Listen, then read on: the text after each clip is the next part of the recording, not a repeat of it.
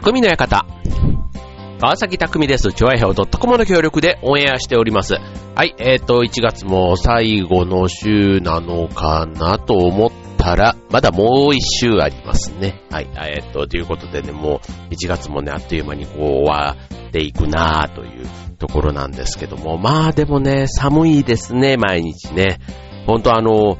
僕の周りも、まあ会社もそうなんですけど、インフルエンザがね、やっぱりね、ほんと流行っててますよね。もうなんか電車の中とかね、ああいうなんか人混みも、こうみんなあんだけマスクしてると、こう自分もやっぱりなんかしないとダメなのかなみたいな。なんかまあ別にね、下から100%守られるものではないっていうのはもちろんなんですけど、で、あとね、月並みなんですけど、手洗い、うがいがね、何よりもやっぱりね、予防にはすごく効果的。で、あと、うんと、納豆を食べるとね、なんかいいっていう話も聞きましたね。うん。多分ある納豆菌が、あのー、こう、口の中にあるというか、体の中にあると、ね、多分それが、インフルエンザウイルスと、とこう戦ってくれるというか、何かしらこうね、えー、菌同士のなんかがあるんでしょうね。でもあの、あれ、えっと、酒、酒蔵？酒蔵とかで、えっと、麹菌っていうのがあるじゃないですか。だからあの、酒蔵見学とか行くときには、その、朝とか納豆を食べた人が、その酒蔵に入ってしまうと、麹菌が一気に死んでしまう。なぜなら、その人の口というか体とか、あとはその納豆をやっぱり食べた時に、その納豆菌がね、こう空中にこう舞って服とかにもつくらしいんですよね。だからそういう服についた納豆菌が、その酒蔵にいる麹菌をすごくこう殺してしまうっていうふうに言ってましたね。はい。なので非常にね、納豆菌っていうのはそういう意味では普段ね、こうあんまり全くというか意識することないと思いますけども、やっぱり菌同士の中ではね、そういう効果があるなんていうことで、へーなんていう、ね、まあそういうのもね、一つ普段の生活の中にもしかしたら予防につながるものがあるようなので、そうするとね、なんか意識的になんかそういうね、食べる時間もじゃあね、夜よりは朝の方がいいんじゃないのとかね、なんかそんな風には思いますけどね。はい。で、えー、っと、じゃあ今日ね、まあ、なんかね、今までこの番組の中でも、いろんな人のね、名言というのをね、ご紹介していたかと思うんですけども、で、まあ、有名な方のね、まあ、あの、戦国武将だったり、ね、えー、っと、いわゆるあの、世界中で活躍するアーティストだったり、ね、あとは芸能人の中でもね、まあ、すごい、あの、成功している芸人さんだったり、まあ、そういうね、なんか、いわゆるあの、成功者って言われてる人たちっていうのは、まあ、名言ありきでね、えー、行くというよりは、まあ、成功したっていうその実績があるから、まあ、その人が言ってることっていうのは、なんか、どん、た、たわいもないことでもね、すごくこう、重みが変なし出てくる。それはなぜなら成功している実績があるからっていうところでね、なんか名言って面白いもんでね、なんか全然何も活躍してない人が、ね、偉そうなこと言ってもお前口ばっかりみたいな話になるわけですけども、いざね、成功すると、やっぱりあいつはすごかったっていう風にね、もうすごく人の、だから名言を決めるのはある意味、あの自分ではなくて、周りがね、そういう風に評価するもんなんだなぁなんて改めて思いますけども、まあそんな中でもね、名言、うん、なんかこう、何かにね、こう突き詰めた人、ね、こう、ま、トップを走るとかっていうとね、やっぱりさっきみたいなね、こう流し入れてるというか、ね、社長だとかそういった人たちって話になると思うんですけども、ちょっと見方を変えてね、なんかある意味こう、とんがってる人。で、あの、人生をなんか満喫してるなって僕結構思うんですね。うん。あの、例えば、本当にもうあの、うん、ちょっと言い方が合ってるかどうかはなんなんですけど、なんかこう趣味に没頭している人とか、で、あとは何かの追っかけをね、熱狂的にしている人とか、うん、なんかね、こう、あの、まあ、ファンとかね、なんかそういうのでも、結構その、テレビで見るっていうレベルだけじゃなくて、本当にこう聖地巡礼みたいな形で、ね、こう行ったりだとか、もうなんかそのことについてだったらもう、ね、もう1時間でも2時間でも喋れますっていうのもすごいある意味ね、この単なる好きとか愛とかそういうことだけではなくて、その知識をね、それだけ自分の頭の中に入れて整理して、あと全く知らない人にちゃんと説明ができるスキル。これ絶対にもう仕事でも役に立つ。ただ仕事ではね、あの、意外と活躍してない人も意外といたりするっていうところがまたそのね、とんがり具合として面白いなと思うんですけど、ね、で、そういうね、まあさっきの趣味とかなんとかっていうのも、えっと、ね、言い方はちょっと悪いんですけど、総称すると、オタクというふうに言えるのかなというふうに思うんですね。うん。別にスポーツでもね、スポーツにすごいのめり込んでる、ね、自分自身がプレイヤーの時もあれば、ね、見る立場としてすごく好き。ね、それもまあ一つあると思います。まあファンって言えばね、えー、響きというか聞こえはいいですけども、オタクって言われるとね、なんとなくちょっとあの、ね、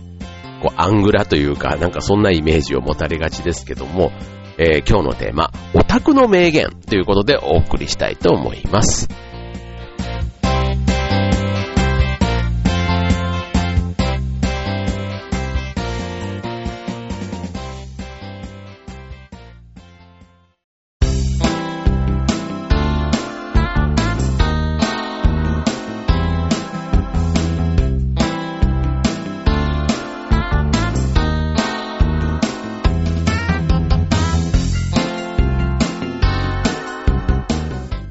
はい、えー、今日のテーマは、オタクの名言ということでね、はい、オタク。ね、まあなんかあの、今も昔もというか、そう言われるとね、なんとなくこうちょっと、ね、えっ、と、アウトローというか、少しちょっと路線から外れたというか、ちょっとニッチな世界をね、こう好きな人同士で、なんかこの同好会というか、ね、なんかそういうメンバーで楽しんでるみたいなイメージがどうしても持たれがちなんですけども、ただ、なんかね、その、そういう、こう、まあ、方々って、自分はね、結構すごくこう、とんがってる、ある意味自分のポリシーを貫いてる。そんな風にもね、見れるんですよね。僕はずっとそう。だから、えっと、例えばテレビでね、マツコの知らない世界とか、ね、ああいった人たちもある意味オタクですよ。ね。その世界、なんとかの世界に関して、異様な情熱で語るわけじゃないですか。そう。でもそれを、ね、見方変えればとか、ああいうまた番組のね、え仕上げ方だと思うんですけども、すごくね、その人がキラキラ見えるというか、ね、あの、いいな、いいなっていうか、あ、なんか興味を持てる。で、あとその人自身がすごくね、生き生きしてるな、みたいなところで、まあ、例えばね、この、生き方みたいな話にもなってくるんですけど、あのー、アメリカのね、あの、えー、マドンナ、ね、マドンナっていうあの、アーティストいるじゃないですか。が、の、まあ、名言と言われる中で、例えば彼女は誰かに認めてもらうことが人生の目的じゃないというふうに言い切ってるんですね。だから誰かに認めてもらう。要は他人の目を気にしてみたいなところ。で、先週のテーマ、他人の目が気になるみたいなそんな話のね、テーマでお送りしましたけども、逆にそんなこと気にしてたら好きなことやれないよ。その間に時間経ち死んじゃうよみたいな、もうそんな、ある意味ロックスターですよね。もう振り切ってます。はい。で、しかも今成功しているっていう前提があるわけですから、みんなが憧れるっていう、なんかそんな、ね、いいサイクルが回ってんだなぁなんて思いますけども、ね、このオタクの方々も、ある意味誰かに認めてもらうっていうことではなくて、自分のことをね、すごく肯定して、ね、自分に自信があって、で、で、自分のやりたいことに、貪欲に欲しいものが、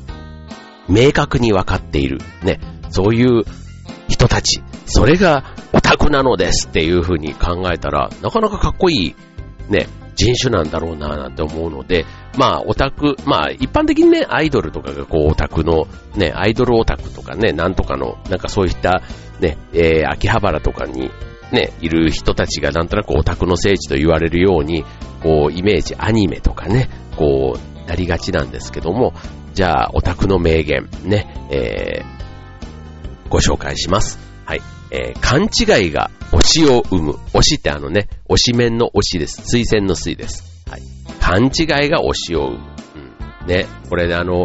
いろんなね、例えば AKB のね、ああいう総選挙の中でも、その、推しによって、例えばね、サッシーが1位になった時なんかも、えーみたいな感じですけど、今はね、もう誰もが認めるというか、ね、いろんな、その単純に綺麗可愛いとかそういうことだけではなくって、トーク力とか起点だとか、ね、あとはそのアイドル界の中での立ち位置だったり、そういうところまでがもうネット上にたくさんこう渦巻いて、そんな評価も含めて彼女っていうそのタレントとしてのね、こう評価がされるわけじゃないですか。だから、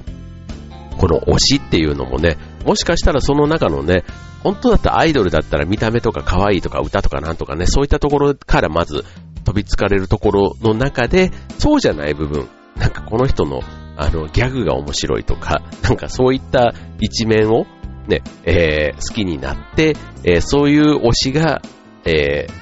ー、に、あそそれを推したことで、え、好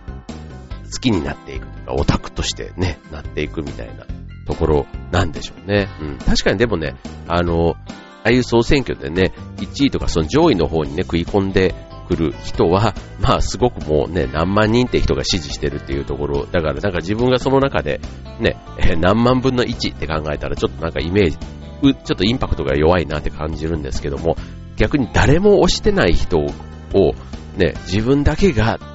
自分がいなきゃこの子はとかって思った時点で、すごいそれってなんか勘違いというか、ね、まあ自分の中ではね、もうそれを信じて自信を持ってっていうところだからすごくいいと思うんですけども、はい。まあそういうのがきっとね、オタク道のなんか、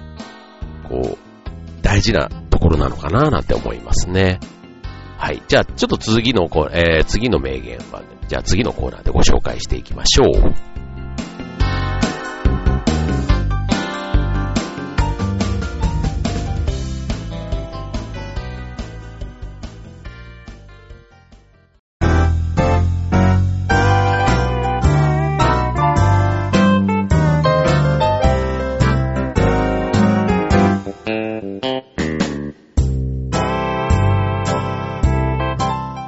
はい、えー、今日のテーマは、オタクの名言ということでお送りします。はい、ね、オタクってね、なんとなくこう、あの、ちょ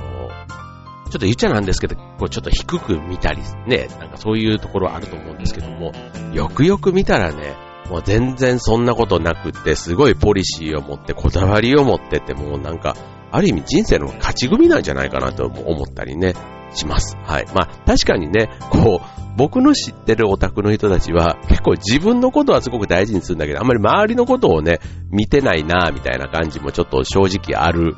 人もいると思ってます。はい。なので、なんかそういうね、あの、一点を捉えて、なんかオタク全般はこうだみたいな風にね、どうしてもなんか見られがちなところはあると思うんですけども、ただ、そのね、あの、ピュアに、なんか純粋に生きてる感っていうのをね、ちょっと今日の名言の中からこう、感じ取っていただけたらなと思うんですけども、はい。続いての名言です。はい。まあ、これはちょっとね、あの、AKB のね、さっき話しましたけども、えー、この人、で、秋元康さんがいなければ何もなかった。今頃大島優子は介護の仕事をしていて、前田敦子は大学生かアルバイト。俺たちが面の出演するテレビにワクワクすることも、総選挙でドキドキすることも、劇場で涙することもなかった。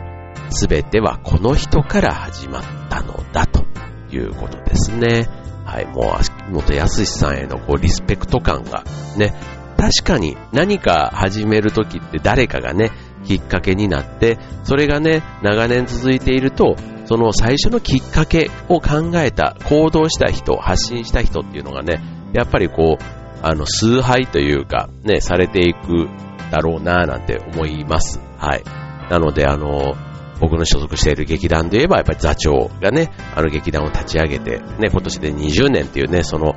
ね、ところへの功績はもう20年やった実績があるわけですから、誰もね、それを、あの、ね、なんていうの？過小評価するわけでもなく、ね、あの、その実績を誰もが認めるわけですけども、そう、だからその、なんだろう、例えば、ディズニーランドとかね、ね、あの、ミッキーマウスっていうキャラクターは、ね、ウォルト・ディズニーという人がいなかったら生まれなかったって考えたら、まあ、いろんなものがね、その人がいたから、ね、えー、っと、今のパナソニックはね、松下幸之助さんっていう人がいたからでしょうし、あとはソニーっていうね、会社もね、あの、イブカさんっていう方がいたからとかね、こう、いろんな、こう、この人がいたからっていうのはね、まあ、いろんな、こう歴史上でもたくさんあるわけですけども、このオタクの、しかもアイドルっていうところを捉えても、え秋元康さんなんかね、もう僕が高校の頃、中学高校の時のおにゃんこクラブみたいなところからね、もうずっと、ね、もう最前線の、さらにその頭をずっとね、あの、いて、で、しかもね、周りはね、若い子たちが先生先生って言われてすごいいいなぁなんて、なんか、こう、中学高校ながら思っていましたけども、それがね、30年とか経ってもね、まだ今もその、ポジションでね、活躍してるっていうのはすごいことだなってある意味思います。ただのね、えー、作詞家ではなくって、もうその枠を超えてね、こういろいろプロデュースみたいなところをやって全てが成功しているなっていう意味ではもう、ね、もうカリスマ以外の何者でもないなと思いますけどね。はい。えー、次。えー、俺はこの世で最も強く、そして美しい。で、路上でおたげをしてるときは思ってましたよ、ということですね。はい。路上でね、おたげ、あの、あれですね、このな、光る棒みたいなやつとかね、持ってこうやるのとか。なんかあれね、僕も生で見たことありますけど、まあまあね、あの、面白いですよ。あの、普通に、ショーとしてみたら。うん。おたげってね、いや、まあまあ、もちろんね、その、推し面の人たちを応援するためのね、こうなんか、こう、忠実な舞っていうんですかね、忠誠を誓う舞っていうか、なんかそんな感じの、えー、イメージがありますけども、しかもこのね、今の、俺はこの世で最も美しく、そして美しいってこれ知ってます？何のセリフか。これね、あの、往年の週刊少年ジャンプで、えー、北斗の剣というね、中に、えー、ユダというね、えー、出てきたんですね。あの、ちょっとね、あの、フェミニンというか、まあ、要は、あの、オカマみたいな人なんですけど、ね、で、すごくこの人、あの、使い手なんですよ。ね、それであの、北斗の剣の主人公、ケンシロウとね、戦って、で、まあ、そのね、戦う前には、そのすごい独裁政権みたいな形で、えー、支配してたんですね。そう。それで自分の美しさに惚れている。で、しかも美しさと強さを両方兼ねているみたいなところでね、すごくこう、うっとりしながら言ったセリフなんですけども、まあそれをね、えー、北斗の剣の名言でもある意味あるんですけども、それをね、えー、このオタクの人たちがオタゲをね、やってる時にも同じ気分でやってんだよっていう、そのところを重ねてきたという名言です。はい。まあある意味ね、自分のやっていることを信じて、ね、これね、やれって言われたんで、意外とね、しかもあのさっきのね、見たら意外と楽しいって自分が思うぐらいに、周りの人を巻き込んで、周りの人の心に訴えかける、なんかそこまでのね、パフォーマンスって、あの、誰でもできるかって僕できないと思っていて、で、ある意味このオタクのその純粋さが多分心を打つんだろうなってすごく思います。はい。なので、あの、ちょっと動物的というか、野生的というか、本能的っていうの？あの、おたげに没頭しているその、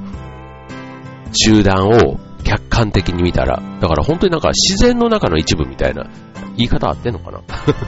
なんていう感じでね、はい。だから、あの、当然、強く美しくあってくれて全然いいし、そうなっているのを見て楽しいみたいな感じですね。はい。多分これね、ステージでね、このおたげから送られてくるパワー、ね、なんていうのはきっと、ね、アイドルの皆さんは生に、直に受け止めて、ね、いい意味で、こう、エネルギーというか、ね、なってんだろうなぁなんて思いますけどね。はい。まあ、そんなね、えー、北斗の剣とのコラボ名言があります。はい。そして、まあ、今のね、ご紹介してる中でもね、なんか自分がやっぱり全部ありますよね。で、こう、よくよく今みたいな、僕は僕なりのね、えー、捉え方で、こう、説明してますけど、まあまあ、こう、深、深みがあるって思いませんか？っていうとこですね。はい。えー、じゃあ次。ちょっとまたね、アイドル系で。えー、君より可愛い子は日本中世界中探したらいるかもしれない。でも、君以上に好きなアイドルはいないことは確かです。もうこれね、あれですね。なんか、こう、純、恋人、恋人、なんだろう、恋してる。ね。愛じゃないかもしれないけど、恋してる感じがありますね。なんかキュンキュン感がね、もうやっぱりこう、うん、なんだろうな、こう、あの、ちょっと全然例えが良くないんですけど、あの、ペットと飼い主みたいな、なんかそんなに結構ね、近い感覚もあるかな。飼い主がね、こう自分の飼っているペットに対して、まあちょっとね、これ人同士の話だからちょっとペットと置き換えるのもまたね、人によってはえって思うかもしれませんけど、なんかこう、オンリーワン感がある。オンリーワン。ね、あなたは僕にとってのオンリーワンなんです、みたいなころ。ナンバーワンじゃないかもしれない。オンリーはあれだ。世界に一つだけの花的な、そういうやつですよね。はい。なんかそんなところとも繋がってくる名言です。はい。で、えー、次。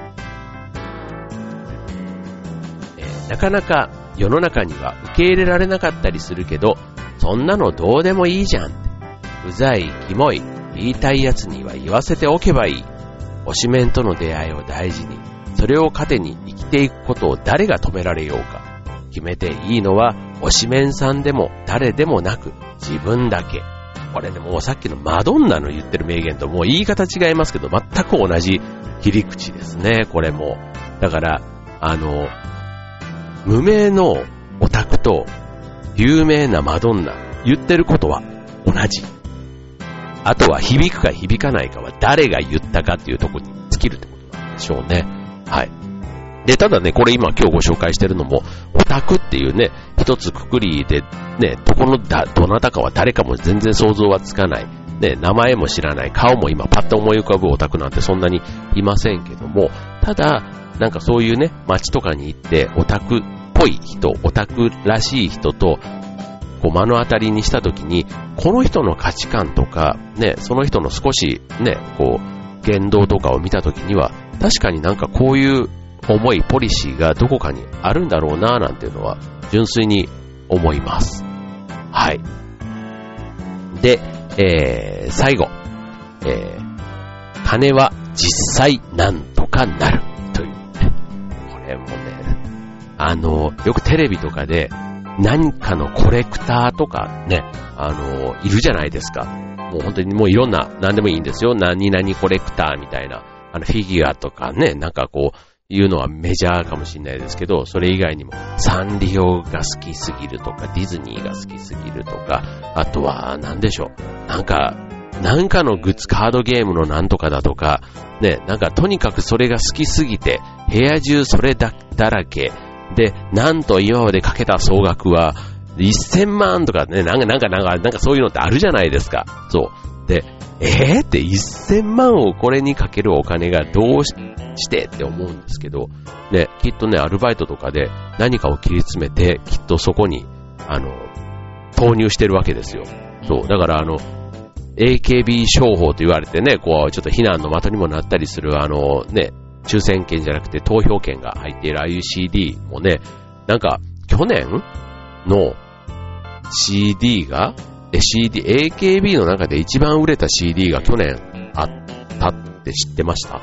あの、しかも300万枚売れたそうなんですよ。300万枚ですよ。そう。だから、歴代の CD の売り上げの中で、えー、っと、なんかトップ3ぐらいに、え CD というかレコードも含めてね、1位があの400何万枚売れたあの、泳げたい焼きくんで、その2番目がなんとかってもうね、だから、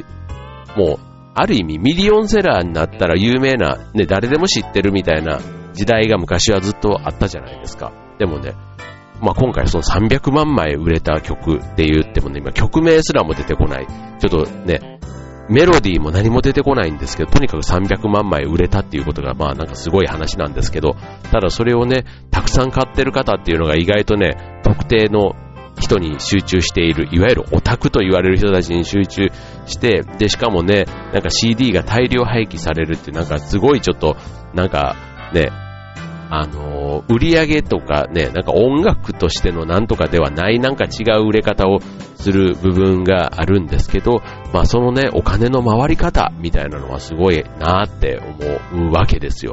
ね、だから、えー、金は実際なんとかなるっていうね、まあ、オタクの皆さん別に決して悪いことをしてるわけではな、あの、ないというかそのお金のね、その手元は悪いことはしてるわけではなくて、すごいこうね、いろんなものを切り詰めて、ね、純粋にそこのために、え、使っているっていうことなんだろうななんて思います。はい。まあ僕もね、飲み会とかでよくお金を使ってるんで、なんかそういうのもね、あの、塵も積もればじゃないですけど、ね、大事にしていればなんか、あの、もう少し違うことにね、お金は回せるのかななんて思ったりしますけどね。はい、そういうことなのかと思います。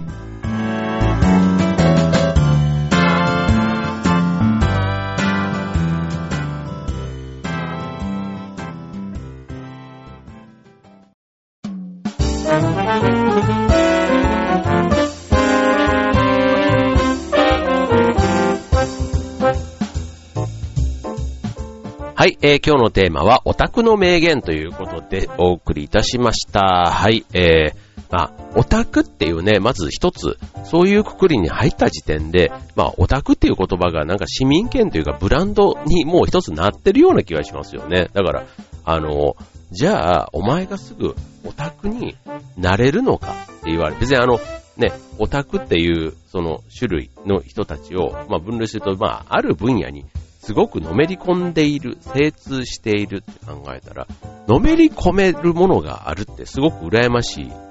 なって思いません？あの僕ね、中学高校ぐらいの時って、すごくあの、歌謡曲が好きだったんですよ。いわゆる日本の芸能界ですね。日本の芸能界、芸能人がすごい好きで、で、しかもまあアイドルも好きでした。まあ、あの熱血的な追っかけかって言われると、そこまでではなか、ないんでなくって、じゃあやれ明星だ、平凡だみたいなね、合雑誌も買ってとかっていうと、そういうわけでもなかったんですけど、まあ、ね、好きでしたよ。ね、でもそれで、オタクになりきれたかちょっと実はそこまでにはなりきれなかった。だからちょっとね、天秤の中では何かの優先順位の中で上げたり下げたりしていた。っていう意味での、なんかオタクさ、オタク度合いは全然足りなかったな。すごい、だからある意味中途半端だった。うん。だから、あの、オタクの人は全然中途半端じゃないんですよね。だからそこが逆に羨ましいなって、あの、思う、ところです。はい。ということでね、やっぱりだからそういう人だからこそ、ね、彼らの発するメッセージには何かこう人の心にこう刺さるものがある。だろうなって。うん。それが合ってるか合ってないかとかね、自分がそれをね、真似したいかとか参考にするかどうかは言葉のね、内容にもよると思うんですけども、うん。でも少なくとも今日ね、ご紹介したいってまず思ったきっかけも、なんかね、一個一個のこの言葉の中に、ね、味わいがあるというか、深みがあるというか、ね、なんか名もなき人、ね、よく百人一とかでもね、なんかこう、全然知らないね、どういう活躍をした人かって知らないけども、なんかそういうね、その人の言った名もなき人みたいなね、なんかそういう人が、あの、なんだっけ、なんかありますよね、そういうあの、無名な人が言ったけども、なんかその言葉にだけ、なんかじんわり来る、みたいな。なんかそういったところがもしかしたらこの名言っていうものなんだろうなって思いますね。はい。あの、相田光夫さんのね、人間だものみたいな。相田光夫っていう人が言ったっていうところがまず一つ大きい部分でもあるんですけども、名前がね、その出てなくても、その言葉、